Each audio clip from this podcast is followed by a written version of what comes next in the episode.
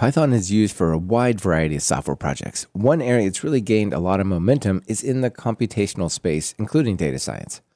On this episode, we welcome back Allen Downey to dive into a particular slice of this space, simulation problems in Python and physics and engineering in general.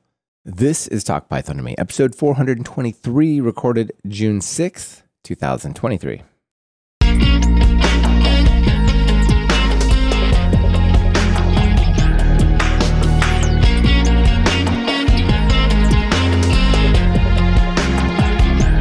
Welcome to Talk Python to Me, a weekly podcast on Python. This is your host, Michael Kennedy. Follow me on Mastodon, where I'm at mkennedy, and follow the podcast using at TalkPython, both on bostondon.org. Be careful with impersonating accounts on other instances. There are many. Keep up with the show and listen to over 7 years of past episodes at talkpython.fm. We've started streaming most of our episodes live on YouTube. Subscribe to our YouTube channel over at talkpython.fm/YouTube to get notified about upcoming shows and be part of that episode. This episode of Talk Python to Me is brought to you by InfluxDB. InfluxDB is the database purpose-built for handling time series data at a massive scale for real-time analytics. Try them for free at talkpython.fm/InfluxDB. And it's brought to you by the PyBytes Developer Mindset Program. PyBytes' core mission is to help you break the vicious cycle of tutorial paralysis through developing real-world applications. The PyBytes Developer Mindset Program will help you build the confidence you need to become a highly effective developer. Check it out at talkpython.fm/PDM. Hey, Allen. Welcome to Talk Python to Me. Welcome back. Thank you. It's a pleasure to be here. Pleasure to have you back. We were talking just a little bit before the show, realizing it's only been 6 years since you were on the podcast. How about that? Last time we talked about Python and engineering way back in 2017, which was a lot of fun and has some interesting lead-ins to some of the things that are actually created now. You were hinting, I'm working on this project about, simulating things with Python. And here we are talking about it. Yeah, I was just getting started then, and the book has come out very recently. So we've kind of bookended the project. Mm-hmm, absolutely. Well, it's quite a project, and it's a very interesting one. I think a lot of people out there, they hear maybe they should use Python instead of, MATLAB or some other language for modeling their domain, right? And with your book that you put together, which is available for purchase, or you can read it online for free, if that works for you, it has a bunch of different examples. How many examples? Maybe 30 or so? I think that's right. There are, examples in the chapter and then case studies that get into more detail. Yeah, so there's a lot of different areas of specialization where you're bringing Python to answer problems. And we're going to have a lot of fun talking about that. But, let's just do a quick catch up. It's been 6 years since we last spoke. What have you been up to? Well, I've changed jobs a couple of times. I was a professor at Olin College for 19 years. I left at the end of last May. And then I was at Driven Data for a little while, working on data competitions and machine learning. And then recently I've joined Brilliant, where I'm doing curriculum design. That sounds very fun. First of all, leaving college you were at for 19 years, that's a big deal. Yeah, I've been an academic pretty much all the way through. I graduated from college. I went to grad school. I had my first job. I was a faculty member at Colby College and then Wellesley College. And then, as I said, Olin for 19 years. So it's a real change of career. How's it going? It's good. I'm learning a ton. You just, whenever you start something new, you're on this, the steep part of the learning curve, which is challenging, but it's also just exciting. You're getting exposed to different things, learning a ton. Yeah, absolutely. And working at Brilliant now, Brilliant's a good company. They've been past sponsors of the show, which is great. And, maybe you could just talk a bit about how you think about curriculum design, since that's what you're focused on there.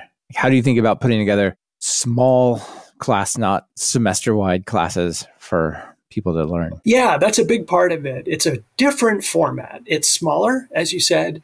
It's interactive in the sense that the learner is interacting with these graphical elements and other ways of communicating ideas visually.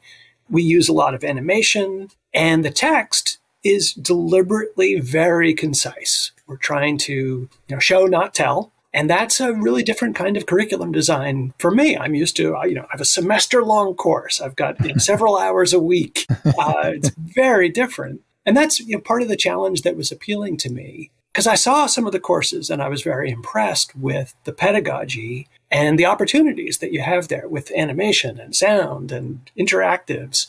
It's a very different kind of teaching, but it's not live. I don't have any interaction with students. So that's a challenge as well. It's a big challenge. I went from teaching in person to teaching online as well, not through Brilliant. But I think there's a couple of really big differences. One is when you have a student for a semester, Monday, Wednesday, Friday at 11 to 12, or if you're doing a week-long training class in person, those groups are captive, right? And so the constant need to keep their attention for every single minute is really different, right? Because it's not impossible, but it's rare that students just get up and walk out because, there's a 5-minute section they weren't engaged with, but they could easily leave a website. Yeah, it's particularly in a format like Brilliant, there's not a certificate at the end. The motivation to keep going is you're having a good time and you're intrinsically interested in the topic. So from my point of view as an instructor, the challenge there is to maintain that. It has to be interesting, engaging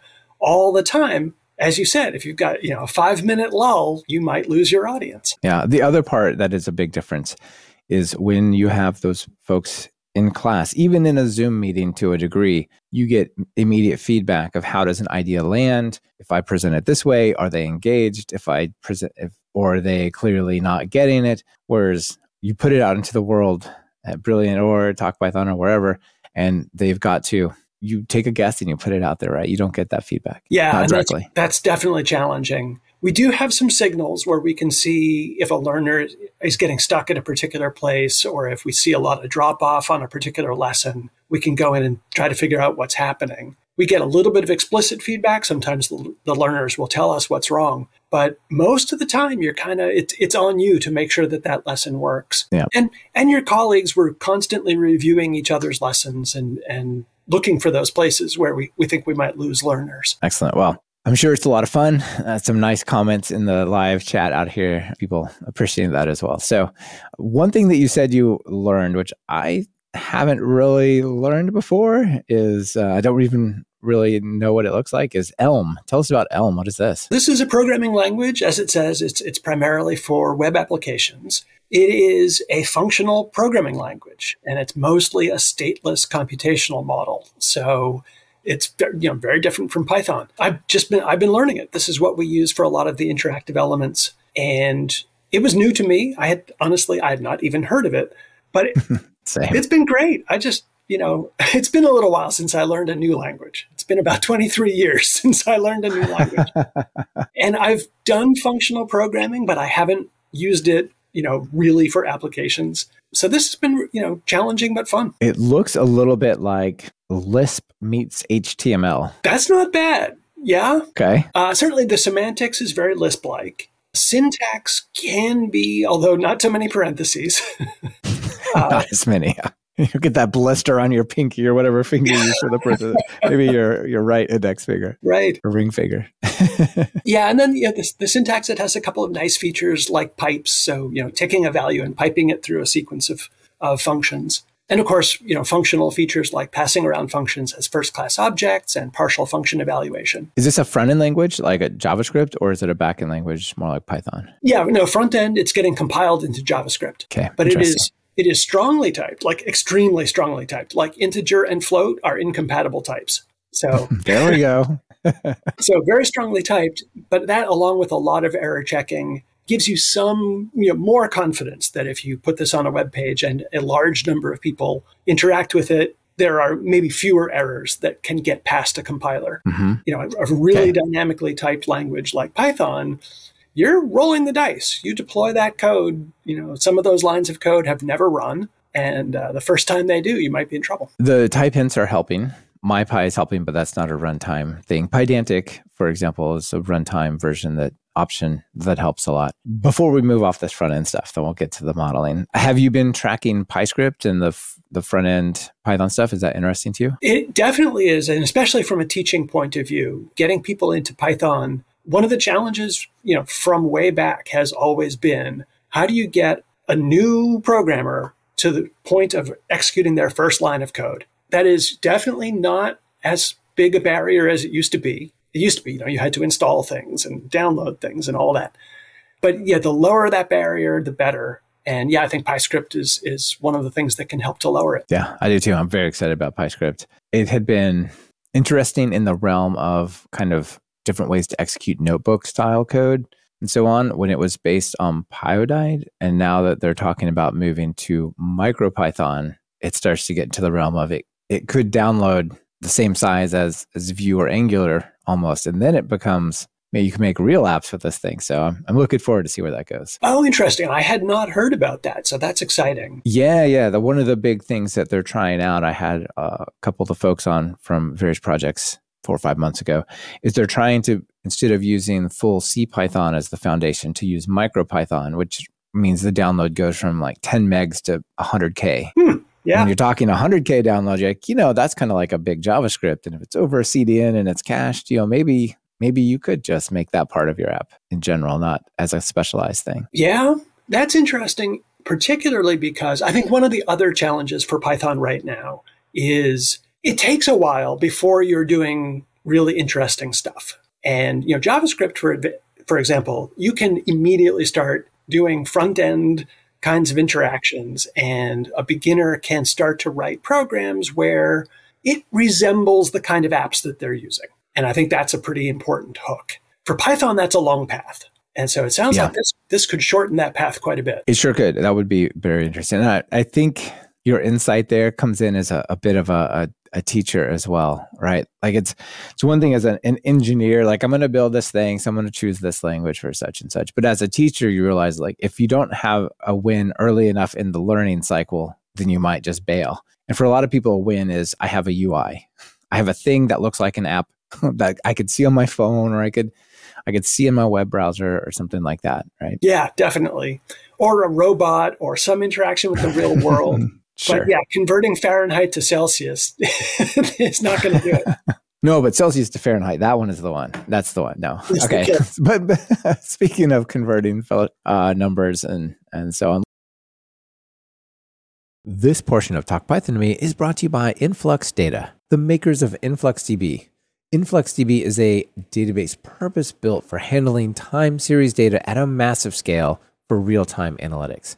Developers can ingest, store, and analyze all types of time series data, metrics, events, and traces in a single platform. So, dear listener, let me ask you a question. How would boundless cardinality and lightning-fast SQL queries impact the way that you develop real-time applications? InfluxDB processes large time series data sets and provides low-latency SQL queries, making it the go-to choice for developers building real-time applications and seeking crucial insights. For developer efficiency, InfluxDB helps you create IoT, analytics, and cloud applications using timestamped data rapidly and at scale. It's designed to ingest billions of data points in real time with unlimited cardinality. InfluxDB streamlines building once and deploying across various products and environments from the edge, on-premise, and to the cloud. Try it for free at talkpython.fm/InfluxDB. The link is in your podcast player show notes. Thanks to Influx Data for supporting the show. Let's talk about your latest book. You have a lot of books over at Green Tea Press. Mm-hmm. This is your home for where your books go, right? Yeah. As well as links to other ones you've written at places like O'Reilly. Right, yeah. So everything starts here, and there's a free version of all of the books, and you can get to it from here. You can see kind of the evolution of my process, because some of the earlier books, you know, some of them look better than others. Let's put it that way. And then links there for the ones that have been published. There are hard copies available and electronic versions in convenient formats. Mm-hmm. I think we might have spoken about this 6 years ago, but it was 6 years ago, and I'm not sure, and I imagine a lot of people don't remember it. Did we talk about your textbook manifesto? What is this? That was what really got me started, and it came from my frustration with existing programming books, but also just textbooks in general. The way they're used in a lot of classes, they are expensive. They are way too big. You know, if there are 700 pages or 1,000 pages, nobody's going to read that in a semester. And if you're assigning 50 pages a day, I think, you know, you're kidding yourself, and the students are not getting much out of that. So this is the idea that you can write a book that your students can read and understand, and that is at the size where you can do something like a flipped classroom, where they are actually going to do some reading before class. Not 50 pages, but 10 maybe. Come to class. Now, as an instructor, I can help to figure out, you know, what are the problem spots? What should we cover in class? What can we do to practice those ideas in class to take advantage of the time when we're actually in a room together? So, you know, read when you're on your own. Come to class. Let's do things that are more useful than me standing at the front of the room talking to you. Yeah, sure. Okay. That makes a lot of sense. So let's dive into your book, Modeling and Simulation in Python. Now, as I'm going through this, I'm not sure what I would classify it as. Is this a science book? Is this an engineering book? Is it a programming book? It kind of feels like it's a little bit of all of those.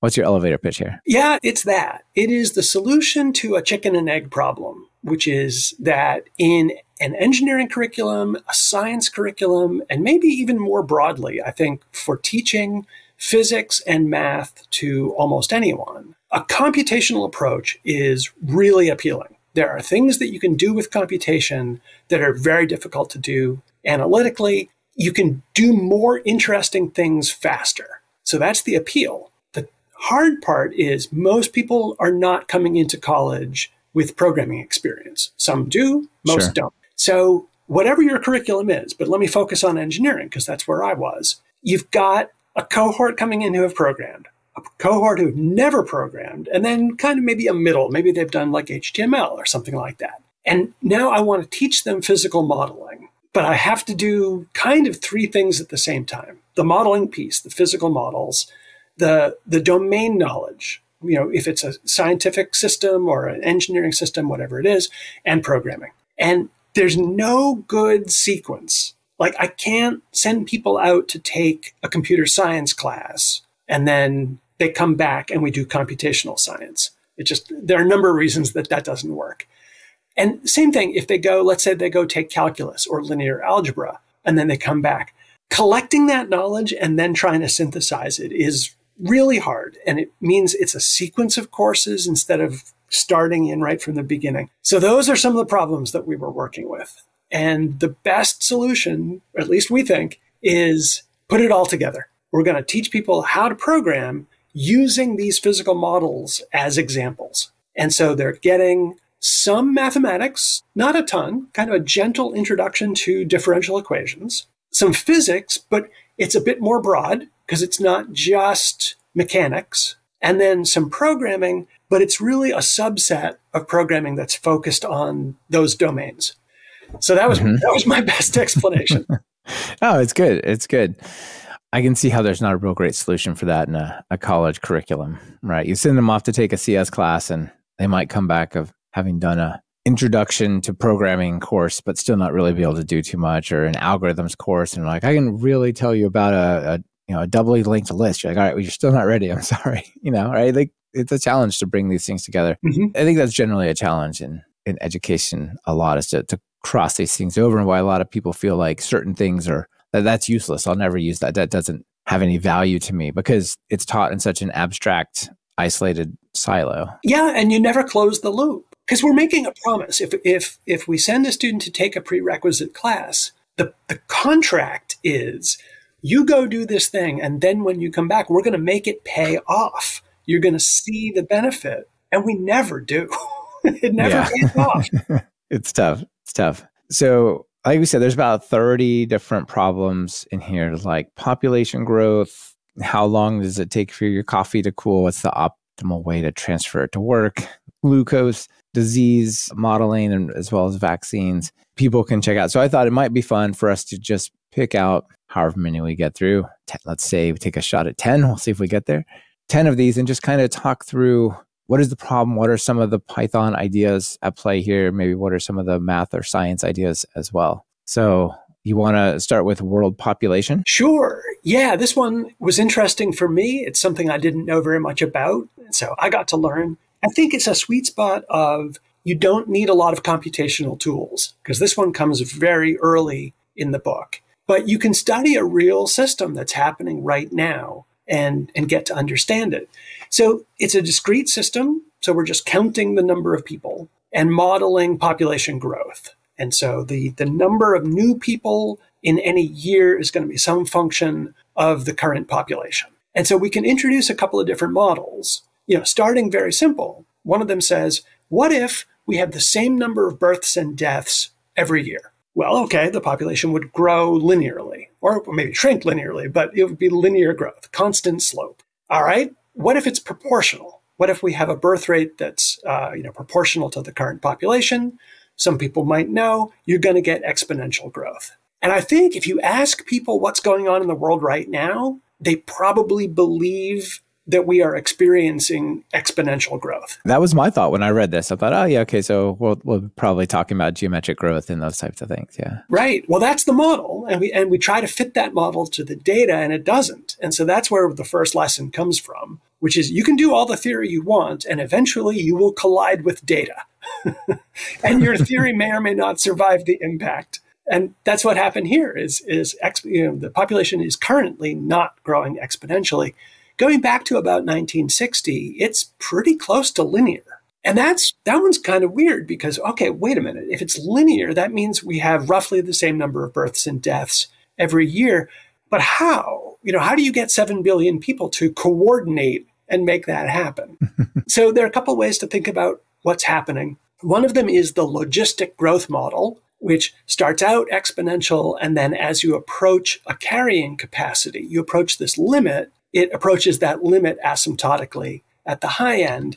And in the middle, there's a piece that looks linear. So you could look at that model and you could, okay, maybe that's what's going on. Except it turns out that's not quite right either. And that's where the domain knowledge comes in. Because so far, it's just been programming and looking at data. At some point, you have to talk to a demographer because they actually know what's going on. And what's going on turns out to be very interesting. It's the demographic transition. And this is a social and economic phenomenon, which is as societies, countries become more economically developed and have more personal freedom, fertility rates tend to go down. And they it's often dramatic. It would be a shift from lifetime fertility of 5, 6, 7, or 8 children down to very close to 2. And 2.1 is the replacement level where population levels off. A lot of developed countries right now are at or below replacement in terms of birth rate. And so the populations are leveling off or starting to decline. Yeah.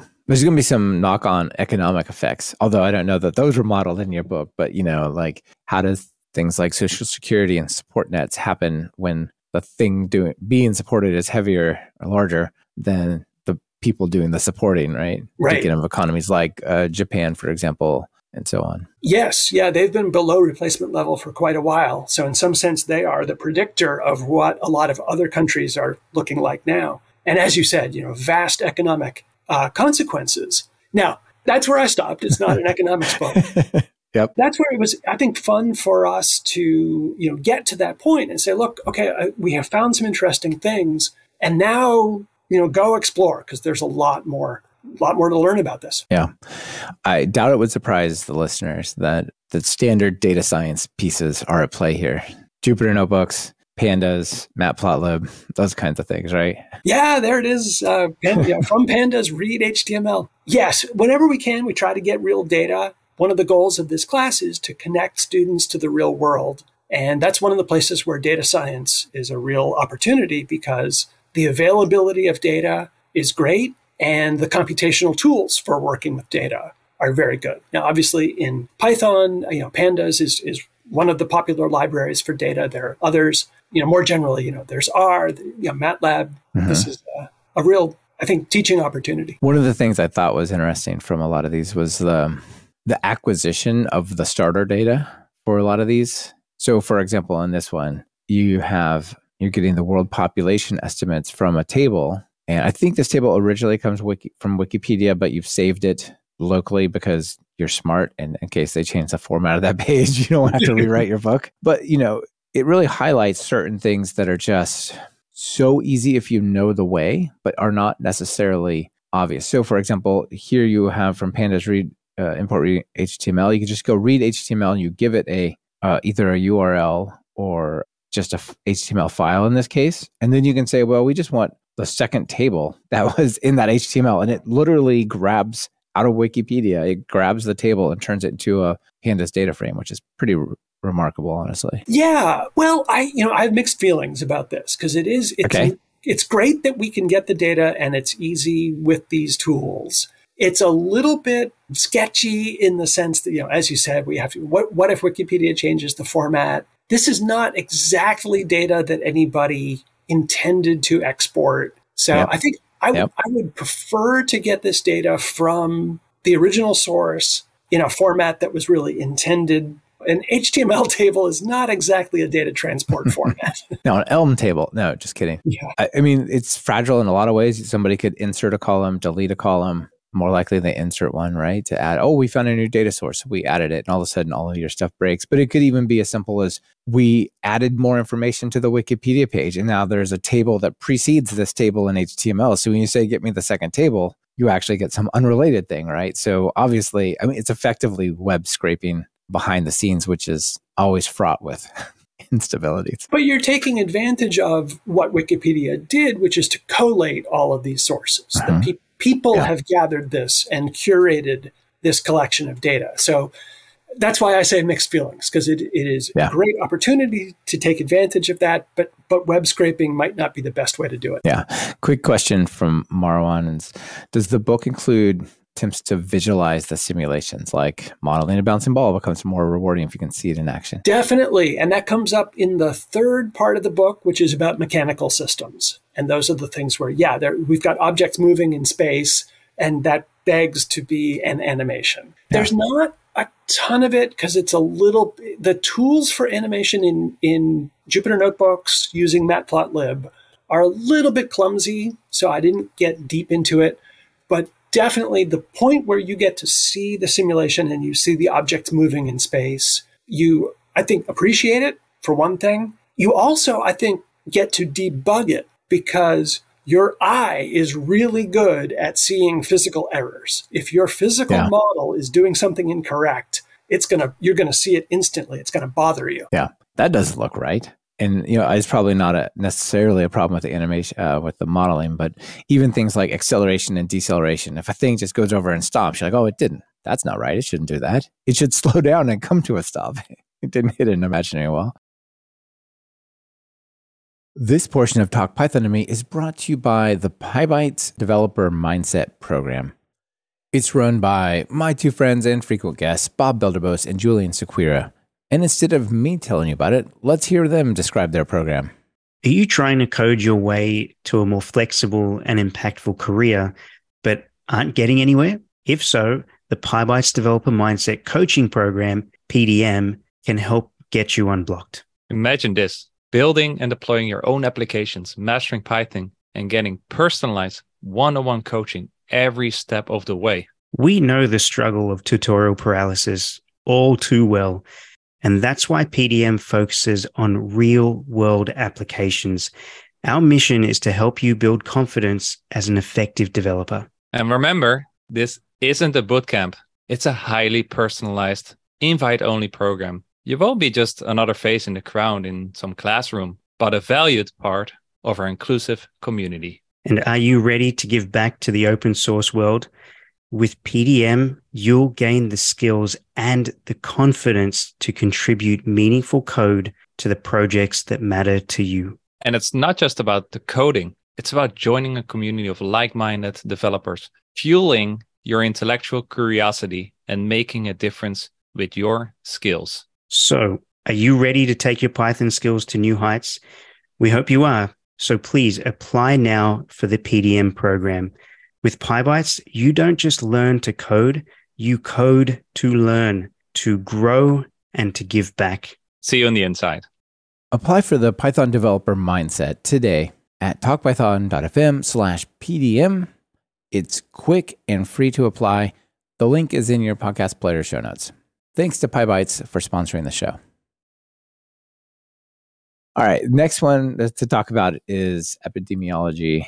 And in this one, you talk about the freshman plague, people maybe have, with regard to college, I've heard of the freshman 15, like a certain amount of weight a lot of people seem to put on from the stress of going to college. But the freshman plague is more about coming together in a big group from all over the place, more than, you know, maybe people are used to coming from their hometown. Yeah, well, we started this example. Well, let's see. I think we were working on this in 2017, but we were using this example previously. So before COVID is the point. And I guess at the time, it was sort of a fun example. Like, hey, everybody gets a cold during the first few weeks of the semester. Ha ha.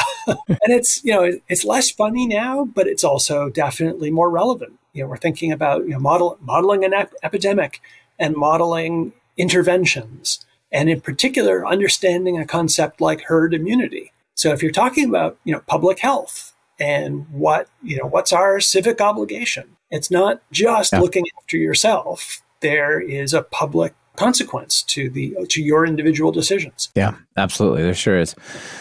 And yeah, this used to be somewhat of an interesting example. And then it became one of the biggest stories, you know, maybe of our lifetimes. Who knows? Anyway, so this is the Kermack McKendrick model. And there's a couple of interesting things that I thought were interesting models here. So in this model, you have the susceptible folks who are not yet infected, but potentially could be. You have the recovered people, and you assume they have some kind of immunity, at least for their freshman year, I guess. And then the people who are infected. And you talk about this idea of having, what's it called? Stock. Yeah. Stock and flow diagrams. Those are pretty interesting because you think of the freshman class as kind of a fixed set, right? Mm-hmm. There are some different versions of the model. And right, Kermack McKendrick, nobody calls it that. Everybody just calls it an SIR model because those are your SIR, three. Okay. And you can extend it. There are, you know, additional groups. And what you're modeling is the flow of, in this case, it's people from one stock to another. So someone who is susceptible, if they become infected, they move into the infectious stock, and when they recover, they move into the recovered. So this is the simplest model, and usually it's a fixed population. The reason that this is where we start is that this lends itself to a differential equation that we can do some work with. We can't solve it analytically, but there are some useful analytic methods. And we can also work with it computationally. So this is one of several examples in the book where we do both, and that gives us a chance to show the strengths and weaknesses of analysis and computation, and also to do some validation by comparing the results from one and the other. So that's why this is where it is in the book. It's kind of the transition from the discrete systems in part one to the first order continuous systems. Yeah. Okay. One of the things that, I don't know, maybe I should have just known this or not, but was interesting to me was thinking about applying differential equations to a discrete set, right? Like I think of differential equations of being either applied to like maybe an interval, all of the real numbers or the complex numbers, or, but not to 90 things, you know, which that was surprising, I thought. And then your ability to model that in Python was pretty cool. Yeah, so I'm glad you mentioned that because it's a really useful modeling method, and it's a good example of the kind of modeling decisions that you're making all the time. And it can go in both directions. You can take something that you know is actually discrete, like people, and treat it as if it were continuous. And that works pretty well if you have a large population. Obviously, if you get down to very small numbers of people, it starts to break down. And that's where we can have a conversation about modeling and say, look, this is an approximation, right? This isn't how the world really is, but I can pretend, I can run the model, and those results can be useful even if the model isn't perfectly realistic. Because no, you know, that's how models work. None of them are perfectly realistic. So that's, I think, one of the goals of the book is to engage the learner in those kinds of discussions about modeling decisions. Because I think that's missing in a lot of science classes. If you think about the traditional freshman physics class, you are told what the model is. So we're going to do a block on a frictionless plane. We're going to do a projectile moving in a vacuum. Well, the frictionless, that's a modeling decision. It says we're going to temporarily ignore friction in order to solve this problem. But you as the learner didn't get to make that decision. You're not required to figure out the consequences of it or think about when it doesn't apply. And that's what we really wanted to get at here. Yeah, that's a really interesting point. And that's why a lot of people think math is just a bunch of formulas, or science, hard sciences are often just a bunch of formulas. Then you just got to remember to use the formula, because it just goes from this sterilized version, final version, without understanding, going from observation to making your way through it till you end up with something like this, right? Yeah. Now there's a scary version of this, which is that it's not objective. Because if there's one answer and your job is to figure out, what's the right formula, apply the formula, get the answer at the back of the book, that's nice and objective. And we want our science to be objective, but regardless of what we want, it isn't, because it's based on modeling decisions. All science is based on modeling decisions, and those are subjective decisions. It's deciding whether a particular model is suitable for purpose. It depends on what you're trying to do. If you want to make a general qualitative description of a system, maybe you can use a simple model. Maybe you can leave friction out of it. If you want to land an orbiter on Mars or a rover on Mars, you might need a more detailed model.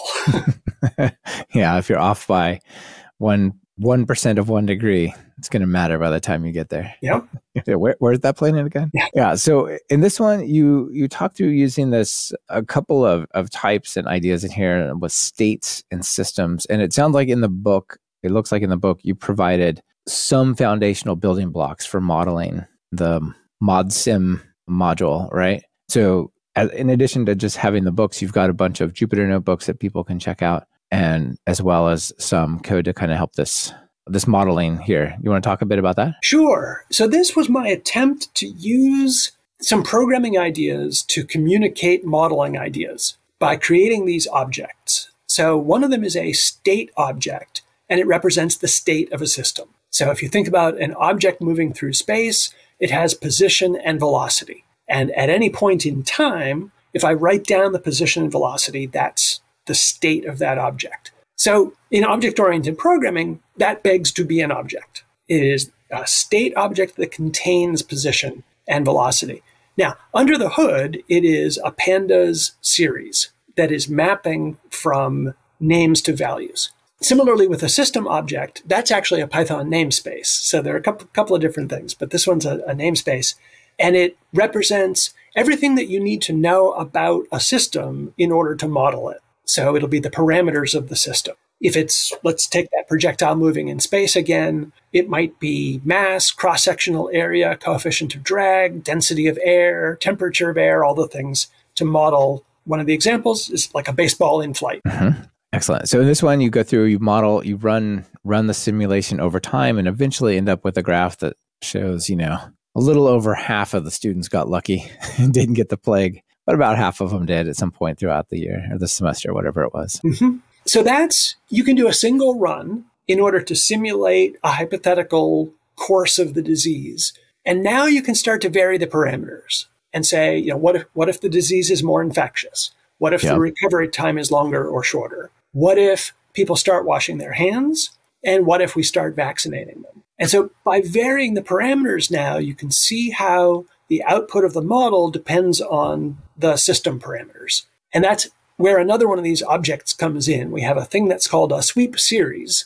It's a mapping from a hypothetical parameter to the output of the model using that parameter. Yeah, when you hear people talking about COVID, I remember them talking about the infection rate. Is it bigger than one? Is it less than one? And all of those things were very relevant here, right? Right. Yes. The R0 and R, the contact rate, and that term comes straight out of this model. That is the ratio of the two parameters here. So beta is the rate of infection, depending on how many people are susceptible and how many are infected. And gamma is the rate of recovery, which is the fraction of infected people who recover in a unit of time.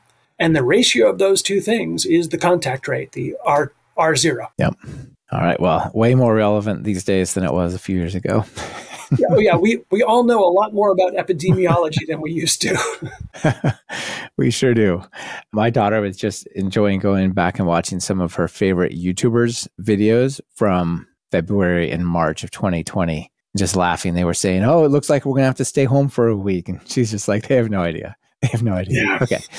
All right. Let's go on to something more fun. One of my favorite things, coffee. Come on. Yeah. Awesome. And so tell us about the coffee cooling problem that you solve here. This one's a classic. The source that I'm aware of is a Martin Gardner column in Scientific American. And it posed this question, which is, if I get my coffee and I also have some milk, and I'm planning to add the milk to the coffee, should I add it now and so that they cool down together? Or should I drive to my destination? Let's suppose you're commuting. Should I get to my destination and then mix them with the goal of getting the coffee down to a pleasantly drinkable temperature as quickly as possible? Okay. Yeah, you pick it up, maybe you hit one of those drive-through coffee shack things that just stands on its own. And you're like, oh, it's always too hot here. And like, How should I do this so that I can basically have a perfect coffee when I arrive where I'm going, right? Okay, excellent. So this one involves Newton's law of cooling, right? Did I get that right? You got it. And the heat transfer, there we go, Newton's law of cooling. Another differential equation here, as they are wont to be in simulation. Yes, right. So this is another one, which is a first-order differential equation. You can do it two ways, which is you can break it up into discrete steps in time. And so your differential equation becomes a difference equation. And that's a natural thing for a programming language, because now it's a loop. And during each time step, you figure out the difference between the coffee and the environment. That tells you the rate of change. And then that lets you make a prediction for the next time step. And so if you repeat that process, that is Euler's method for solving differential equations. So there's kind of a natural transition there. And then I think for this problem, we don't yet use the ODE solver, but then later in the book we do. And that's trying to motivate, why are we using this library? Well, there are limits to Euler's method. At some point, it's not very accurate. It might not be accurate enough for sure. And ODE, ordinary differential equations for people out there listening. You got it right. Thank you. Yeah, ordinary differential equation. And so, Python has, SciPy has several functions that will solve differential equations for you. And so we're sneaking up on that. Yeah. Okay. It is interesting that you can say, yeah, sure, it's a differential equation and those might sound scary and hard to solve and all those kinds of things. But you can subtract two numbers. You can do a simple thing and looping is good. And so if you just make your loop have small enough increments, you're kind of doing the same thing that taking the limit to get to calculus does anyway, right? Yeah, we're short-circuiting what I think of as a really unnecessary loop, which is there's a lot of physical modeling where you take a system, you write a differential equation, but then you can't actually do anything with that differential equation. You can't solve it. And so you're going to have to use numerical methods anyway. And if you look at what the numerical method is doing, it's basically Euler's method. It's, they're more complicated versions, but it's the same idea. We're going to take time, we're going to break it up into discrete steps, and we're basically simulating the system. So what we do in the book is cut out the middleman and go straight to simulation. There's almost no reason to write a differential equation if you can't solve it. You might as well just start with a simulation. Yeah. So what's the story with the coffee? How should I approach this? I'm not going to give it away. People got to earn it. They got to come figure it out, huh? Right. You do have at the end. So one of the big challenges here is not like, how soon in my trip should I get the coffee? How long should I let it sit? Or any those kinds of things. It's one of the important parts is you have milk or cream you want to put into the coffee. You should decide if you put it into the hot coffee, the cold cream right away, that starts at somewhere other than if you maybe wait till you get to the office and then mix the cream. So people can come back and solve that about the milk. Right. Here's a question. This came up. One of the people I chat with on Twitter posed this question. It's a variation of this. He said he was disagreeing with his wife about using an electric kettle. The question is, let's say that you heat up, a kettle full of water, you use half of it, and now the other half is there. You have a stay warm feature where you can set the kettle so that it keeps the water at, let's say, tea making temperature for you, or you can shut it off, let it cool down, and then later on when you want to make tea, heat it up again. Now, let's leave out of it for now that the time that it would take to heat up. Again, let's say you don't care about that. You just want to know about energy consumption. Is it better to keep the water hot or let it cool down and then you have to use all that energy to heat it up again? Do you want to get in on this? Or? Yeah, my guess is better to let it cool down, because the wider temperature gradient you keep between the ambient air and the water, the higher rate of loss of temperature, which you actually had a really interesting tidbit of information here. You said, okay, if the coffee cools from, cooking temperature down to drinking temperature, that's a ton of energy. It says, to give you a sense, if you were able to harness all of that heat to do work, which you can't because of inefficiencies of engines, but if somehow you had a magic levitating engine that converted heat energy to potential energy, you could use this lost energy to lift the cup of coffee from sea level to 8,500 meters, just under the height of Mount Everest. That's an insane amount of energy when you think about it. That is. And honestly, I did this calculation 10 times and I'm still not sure. It's gotta be wrong. No, it's right. Awesome. I love it. I believe that this is true, but if someone contradicts me, I would be grateful, because I want to know. But at least according to the calculation that I did, the difference between mechanical energy and heat energy is just, it defies your intuition. Mm-hmm.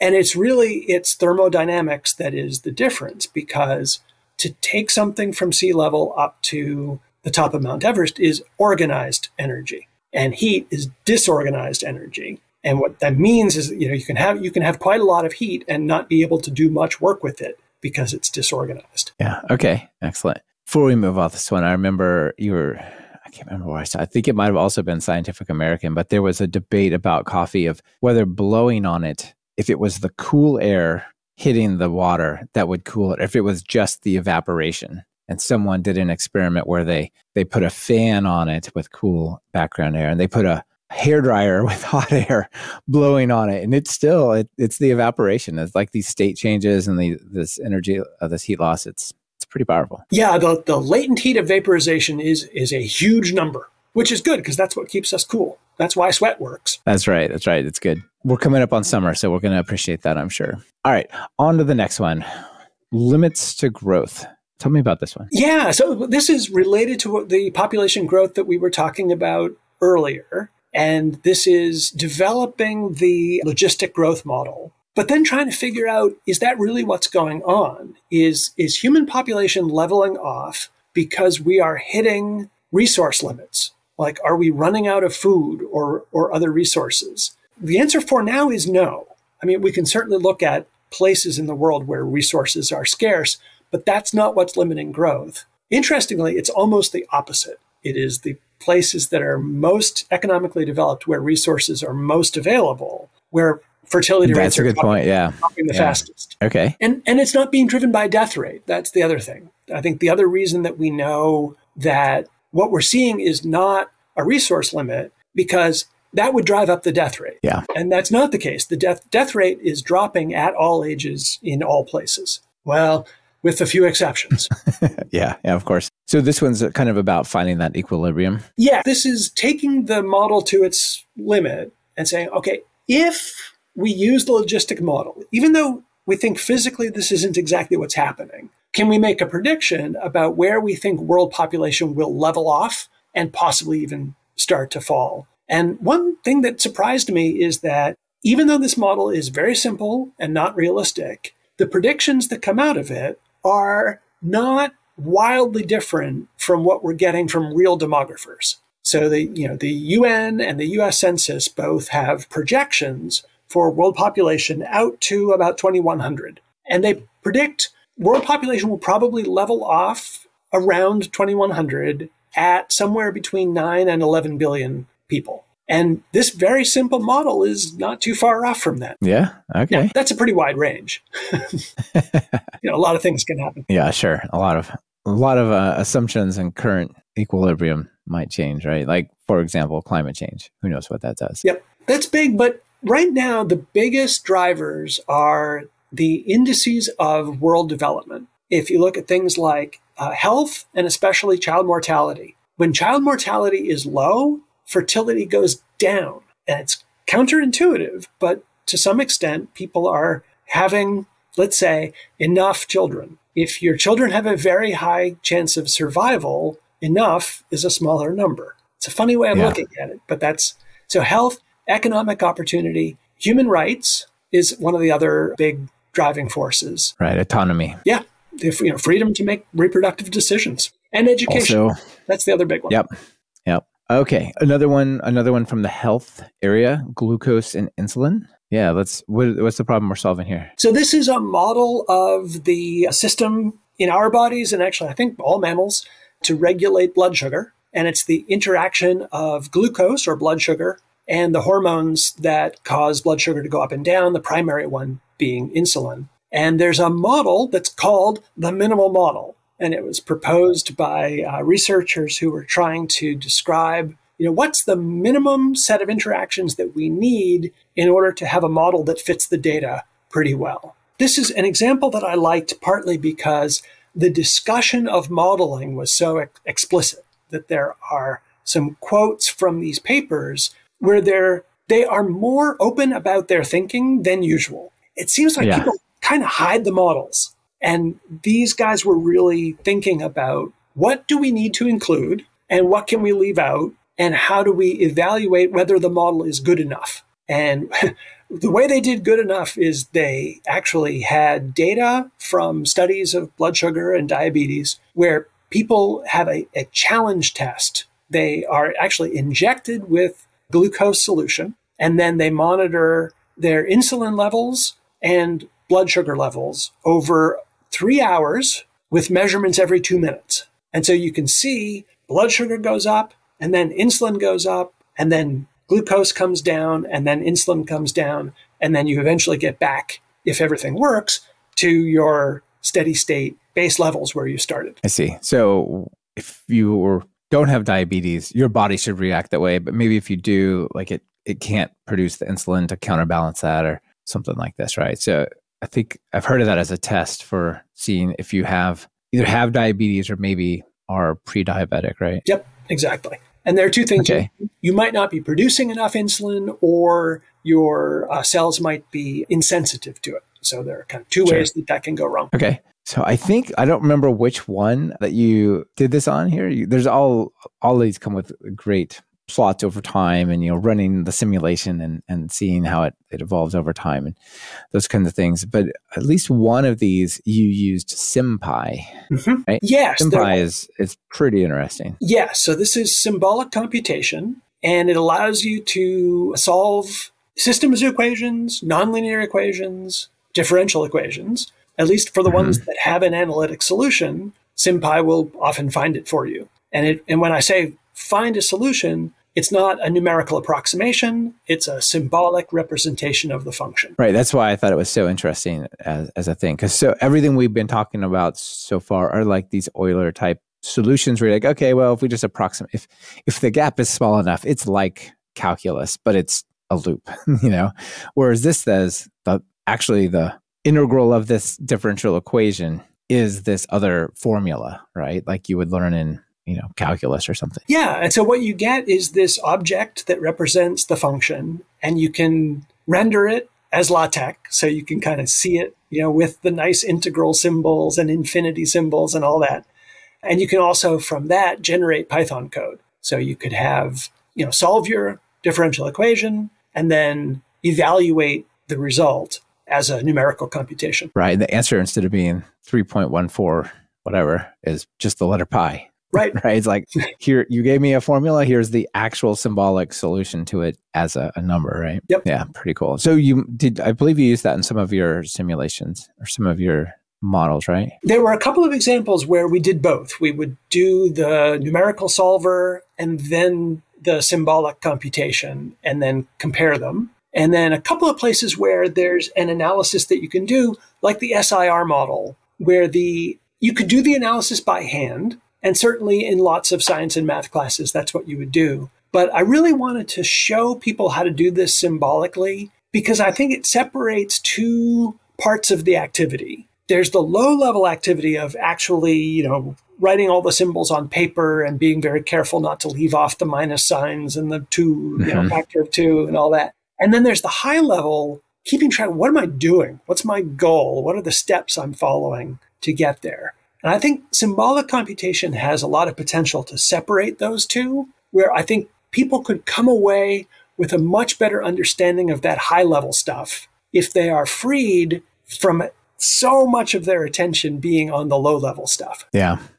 Yeah, just the grind of factoring polynomials or taking the derivative or whatever, right? Yep, yep. Or you see, mechanical systems, if you're working with physical vectors, you have a page that's just full of sines and cosines. And it's, in some sense, what that is a failure of notation, because that page full of sines and cosines is really telling you that you have not represented the computation in an effective way, that the sines and cosines are a consequence of not using vector arithmetic. Right, which you do make a big use of with pandas and things like that, right? Right. We get to it. And this is, I think, where I started to reach the limits of the current tools, because ideally, if you have vector quantities like position and velocity and acceleration, you should represent them as vectors.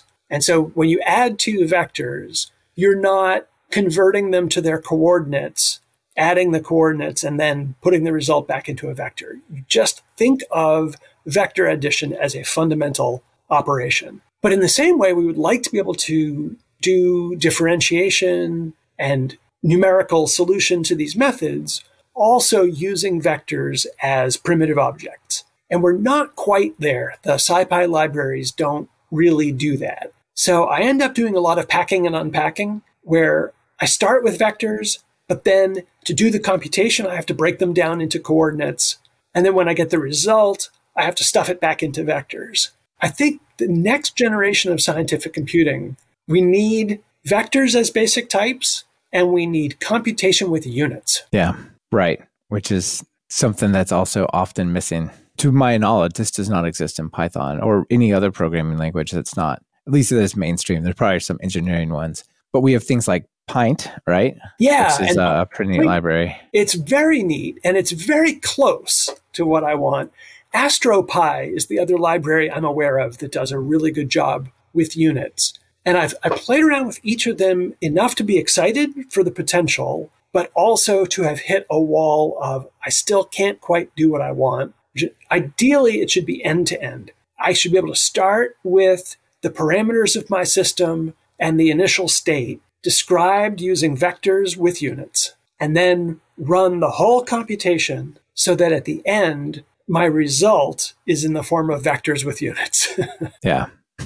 And that's not easy yet. Yeah, not yet. Okay. The SymPy stuff is a little like that, in the sense that the thing you get back is like kind of a function in the mathematical sense, like f of x equals, e to the x. And you can compose them and pass them around, right? And sort of use them a little bit more than just, well, I got an answer out of this and then I feed the answer there. Right, numerically. Yes. So SymPy is end-to-end in this way, that you start with symbols and you end with symbols. There's no in between where you have to break it down into numerical methods and then build it up again. I think SymPy has achieved this goal, and we're still, I think, working on vectors and units and scientific computation. Yeah, absolutely. All right. Well, we're pretty close to out of time, but I think maybe let's just touch on one more kind of fun. And that is people can go and play with this. That's the bungee dunk. Do you want to tell people what kind of insanity a bungee dunk is? And then you can just talk about this modeling problem as a way to say some human being put their body in jeopardy to test this theory, right? Tell us about this. Yes. Okay. So this was partly prompted by this video, which shows a person doing a bungee jump. So they're jumping off a crane. They have a bungee cord attached to their ankles. And when the cord is stretched out and fully extended, they are about 4 feet from the ground, and they can reach out, and the person jumping has a cookie or a biscuit, because they're in the UK, and they dunk the cookie into a cup of tea that is on a dock at the bottom of this. And I forget the number. Was it 30 meters? But it was a world record. Yeah, something like that, yeah. It was way too far for a person to do that with their body. Now, part of this is the video shows them literally, they come to a complete stop because the way the springs work, and they are right at where they literally do dunk this biscuit into the tee and then shoot back up for the back and forth oscillation of Hooke's law of the bungee, right? You got it. Right. Now, the margin of error here is low. Most people, when they do a bungee jump, do not do this, because if it just turns out that he had extended about 2 meters more than he expected to, he would have at least hit the plank, and he was over a body of water. So maybe it's not a catastrophe, but it was a risky thing to do. Yeah. At a minimum, it's going to hurt. Yes. Yeah. So you go through the idea of like, well, if you wanted to try, the record was 70 meters. Oh, okay. Oh, that is way up there. So that's way up there. So if you wanted to say, you know what, guy with a cool beard that currently holds the Guinness Book of World Records, we have pandas, we have notebooks, we're going to beat this, right? You could go through and model all the details out. And you talk through some of the assumptions, like the bungee will not apply a slowing force to you until it fully extends the slack length of the bungee, and then it is a perfect spring, and and on, right? Right. But here's where there is some interesting physics. So here was the other motivation for this problem. Remember, thinking about modeling decisions, what can you leave out and what do you have to include in order to get a precise answer? So in this scenario, like, air resistance is definitely a factor. And the stretch of the spring and its restoring force is definitely a factor. But here's the interesting part. During the first phase of the jump, while the bungee cord is not yet stretching, but it is uncoiling because it starts out in a great big U shape. It's dangling down and it has to unravel or, unwrap itself as you are falling. The first model that you probably think of is that it's just free fall, that you are being pulled by the force of gravity and the bungee cord is being pulled by the force of gravity. And so there's no net interaction between the two. And so you would think it would be just, your acceleration would be equal to G, 9.8 meters per second squared. And that's what turns out not to be true. And it's not at all obvious, but there is an interaction with the cord. It is transferring momentum from the cord to you. It's analogous to a whip action. And the net effect is that you accelerate faster than gravity because the cord is actually pulling you down. It turns out that the difference you would be off by, if you ignore this effect, you would be off by about 2 meters, which is... And that's going to be a problem. That was your margin of error. Right. So there's a nice physics paper that explains this. And there's a really nice Veritasium video that explains the phenomenon and does a really compelling demonstration that shows that it's true. Veritasium is fantastic for this kind of stuff. It's a YouTube channel that does these kinds of experiments. Yeah, a little bit like the Discovery Show, but way better. They're really good. Yeah. I think, did you see the downwind sort of sailboat, but a sail car? No, I don't. Oh, maybe I did actually see that. Yeah, I think I did. That one's very good. It's been a while. Yeah. Yep. I'll see if I can find the channel and put it up in the show notes for people. Yeah. All right, Al, I think with that, we probably should call it for time, but very interesting. People, don't actually recommend you go try to break the bungee dunk record. Yeah, no. Do something else. but if you do, it is fun to watch. Yeah, make a good model. Exactly. Make a good model and let us know. We'll share it, but we don't recommend it. All right. Final two questions before we get out of here, Alan. You're going to write some Python code. What editor do you use? I'm using mostly Jupyter Notebooks, but also a little bit of VS Code. Okay. For notebooks, is it straight Jupyter or is it JupyterLab? Well, I just had JupyterLab 4.0 come out, which is a big update. I know. And every time JupyterLab gets better, I think now's the time for me to make the switch, but I have not. And partly it's familiarity, and partly as a teaching environment, I prefer a simple environment with the minimum distraction. Sure. That's certainly valid. All right. And notable PyPI package, or Conda package if you prefer. Right. Well, I have to say the SciPy, NumPy, Pandas, those were the primary things I was using for this book. And then maybe a shout out to Pint, which as I said, I think it's not quite doing everything I want, but I think it's a really great tool. Excellent. Yeah, I agree. All right. People are interested. They want to check out your book. I'll put the link in the show notes. There's Jupyter Notebooks up on Google Colab. If you're feeling brave, you can create your own virtual environment, install them locally and run them there as well. That works too. Yep. Anything else you want to say? How people get started with this book? The idea is to just get you into it. There are some case studies and a lot of chances to take whatever system you're interested in and apply these tools. So I hope people enjoy it. And if you do anything interesting with it, let me know. Sounds good. Well, thank you for being here. And thanks to everyone for listening. Thank you. This has been another episode of Talk Python to Me. Thank you to our sponsors. Be sure to check out what they're offering. It really helps support the show. Influx Data encourages you to try InfluxDB. InfluxDB is a database purpose-built for handling time series data at a massive scale for real-time analytics. Try it for free at talkpython.fm/InfluxDB. Are you ready to level up your Python career? And could you use a little bit of personal and individualized guidance to do so? Check out the PyBytes Python Developer Mindset Program at talkpython.fm/PDM. Want to level up your Python? We have one of the largest catalogs of Python video courses over at TalkPython. Our content ranges from true beginners to deeply advanced topics like memory and async. And best of all, there's not a subscription in sight. Check it out for yourself at training.talkpython.fm. Be sure to subscribe to the show, open your favorite podcast app, and search for Python. We should be right at the top. You can also find the iTunes feed at /iTunes, the Google Play feed at /play, and the direct RSS feed at /RSS on talkpython.fm.